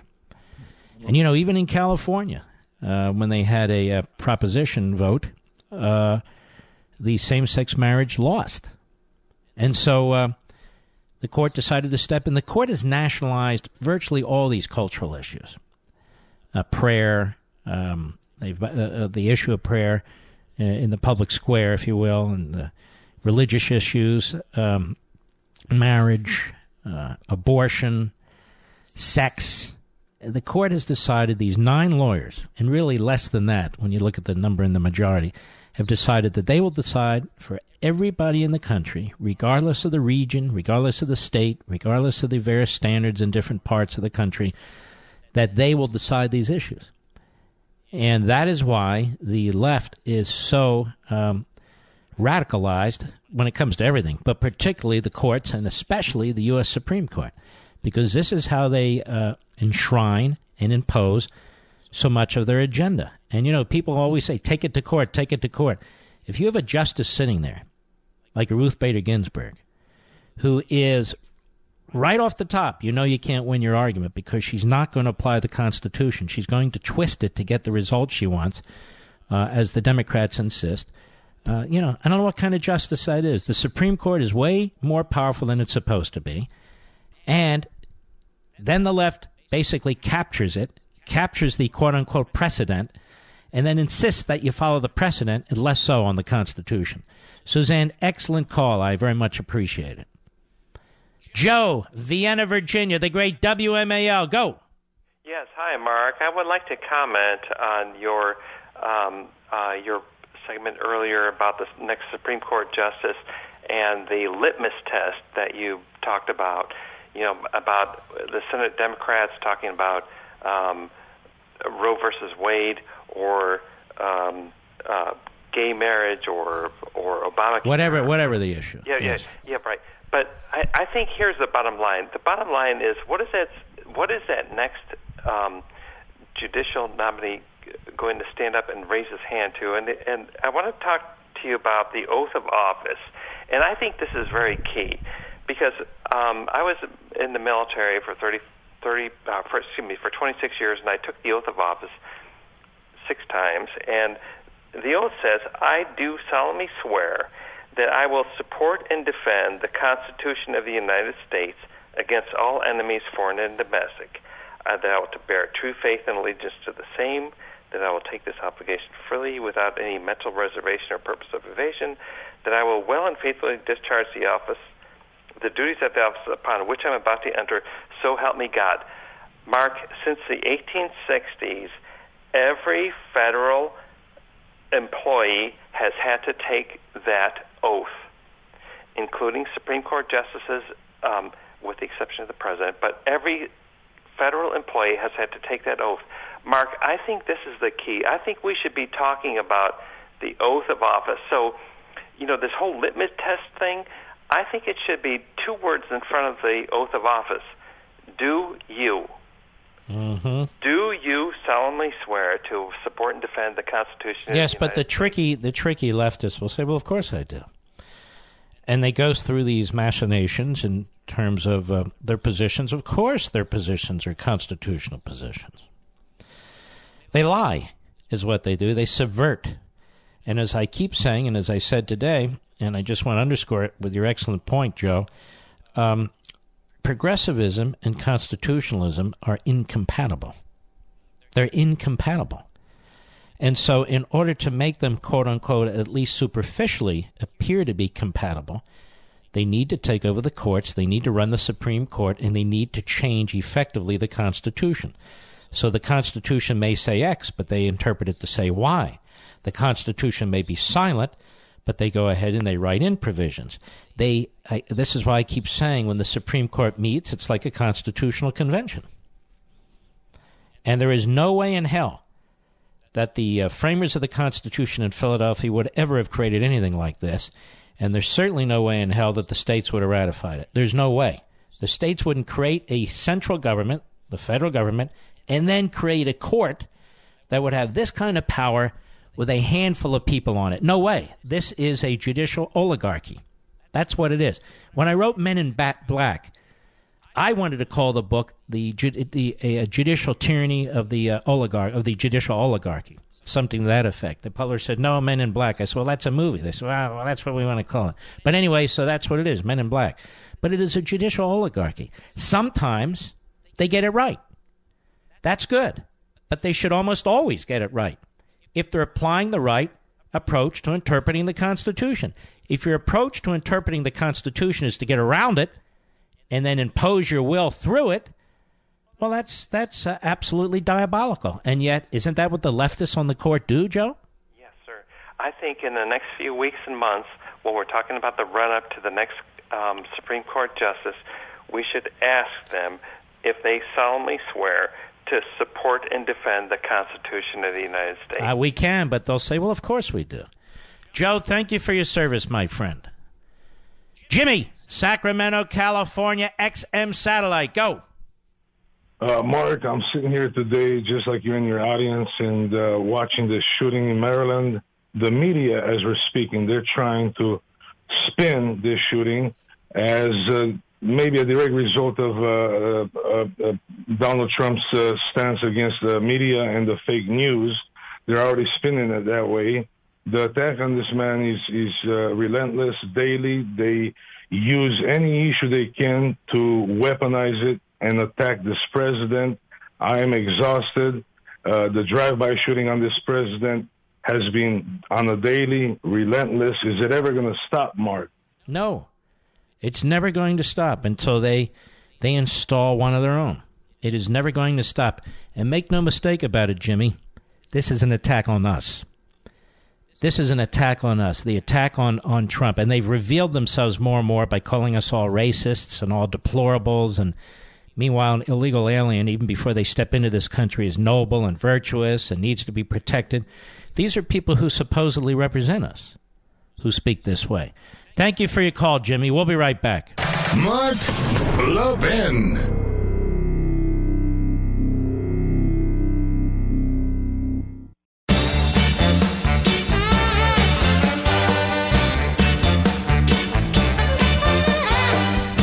Isn't it amazing? America is so horrible that we need to copy Venezuela and Cuba. It's just nuts. America is so horrible that we're supposed to follow these treacherous, failed societies? Why would we do that? And some clown who's 28 years old, who gives the usual pablum, that clown is to be celebrated all throughout media? Would you pay your hard earned money to join an organization that fought tooth and nail for a government run healthcare system? How about an organization that scripted portions of White House speeches behind closed doors to ensure the passage of that program, Obamacare? Or an organization that stood against tax cuts for middle class Americans and small business owners? Would you join an organization like that? No. Then don't join the AARP. Join AMAC, the conservative alternative instead. Now, AMAC offers an alternative to just about every benefit and discount that the AARP offers, but without the left wing kook agenda. Become an AMAC member right now, like I am, at amac.us. Wouldn't you rather belong to an organization that not only provides you with wonderful discounts and benefits, but fights for your values, like protecting our borders, like supporting small business, like standing up for your individual God given freedoms? AMAC is the way to go. There's a ton of work to be done, and AMAC is asking that you help them fight the good fight by becoming a member today, and you can enjoy their great benefits and discounts at the same time. But the cause is greater. Join right now at amac.us. That's A-M-A-C.us. AMAC is better, better for you, and better for America. All right. Let's continue here. Let us go to Daniel, Sunnyvale, California, the great KSFO. Now, Daniel, I used to live on a street called Waxwing, right off of Lawrence Expressway. And I'm wondering, I forget the address exactly, and I wouldn't mention it anyway so the people aren't harassed, but is there a monument built there to me, Daniel? Not yet, but if it were up to me, there would be. there would never be in Sunnyvale anyway, even though it's a, it's a lovely town. Anyway, how are you? I'm pretty good. How are you doing? Good, thank you. Um, I just wanted to, well, first of all, thank you for, for playing those Rosenstein audios. I think it's really important that people hear that stuff. Um, but it just, it, it makes me think of, of uh, Hillary Clinton, of uh, Lois Lerner. Um, I can't remember the lady with Clinton on the tarmac. Um, Loretta when Lynch? they lie, yes. When they lie under oath, and we look back afterwards and we can see that they were lying, how come is it that nothing ever happens to them? I mean, if I lied under oath, I'd get in trouble. Something would happen. to me. Well, you're right. And the answer is that they should be referred for prosecution to the U.S. Attorney's Office, but uh, as you see, that almost never happens. By the way, Daniel, have you ever heard of Stan's Donuts out there? And send, and, uh, oh my god! You have, Oh right? gosh, Mark. The first time I called, you put them on to me, and uh, they're probably going to take a year off my life, so it's all your fault. Aren't they great? Oh, my. Lo- Look, I love donuts, and they're wonderful small donut shops out there, but I've never had a donut like Stan's Donut. Am I right, Daniel? Be Tell the truth. I'm I'm honestly telling the truth. They're the best. They have a they have a strawberry glazed donut that's probably the best thing I've ever tasted. But they're plain glazed donuts and they're chocolate frosted donuts. What the hell am I talking about? Daniel, you're lucky. I'm here. You take care of yourself, buddy. I'm telling you, these donuts, I can't describe it. Eh, what's the point? Steve, Tuscaloosa, Alabama, the great WAPI. Go. Yes, sir. Uh, I'm know, very strong conservative. Every day when I listen to the radio, coming and going to work, I'm more and more conservative. I've had about enough of this, but at one point, other than Christ coming back, I would like to your opinion on how far this is going to go. When are we going to reach critical mass? When are enough good God-fearing conservatives to say enough's enough? I'm sick of you ramming this stuff down my throat. We're not taking it anymore. How do you predict? What is your prediction on how this is going to end? Assuming at some point something's got to change. Here's my view. If we don't eventually move toward Article 5 Convention of States and take our Constitution back and take our society back, it's not going to end very well. We will be another failed experiment. But we are Americans. We're not Europeans. We are Americans. We're not from any other continent. And so we do have that going for us. And there are tens of millions of people who think like us, Steve. Uh, but they, the, the, the hard left, the uh, progressive statists or statist progressives, they, they have controlled the of the instrumentalities of government. They do, and and not just the instrumentality of government, but the uh, but the, the the parasites that are connected to it, like so many in the media. And uh, I wrote a book, my first book. Actually, it's not my first book. It's my third book, Liberty and Tyranny. Do we have a copy of that, Mr. Producer? I'll tell you what, I want to send you a copy, Steve, if you don't have a copy. And I talk about this at some length, and I have a section in the back that I want you to read, and you can call me back. Is that all right? Sure. Yeah. All right, but but keep your chin up. But I understand. I have my days too, so don't hang up, Steve. James, Santa Monica, California, XM satellite, go. Mark Levin, a real honor to be on your show. Uh, I'm a new listener, but it's phenomenal. I learn a Thank lot every time I listen. And here's my my my beef here, and I, it's Yes, a lot of people's a lot of people's beef. The, with the FBI, DOJ, with this type of corruption, and it's obvious. It's obvious. Mm-hmm. Uh, we're we're facing a real crisis in the United States. It's almost in that we're living in, in Venezuela or, or Pakistan or, or some corrupt country. Or your state, California. Yeah. Oh, we're the worst. hmm We're- We're the Well, worst. so, what is your question, my brother? Well, my, my question is, is you know, and I, I think I've heard it from your other listeners. How do we, uh, you know, how do we Well, I have to go. The music means I have to go. Continue to listen to the program. We talk out these problems all the time. But keep your chin up, all right? I'll see you in, well, in 30 minutes on the Fox News Channel. Just 30 minutes, 9.30 p.m. Eastern Time on Hannity. We salute all you heroes out there. Thank you. Check out Levin TV, and I'll see you tomorrow. God bless.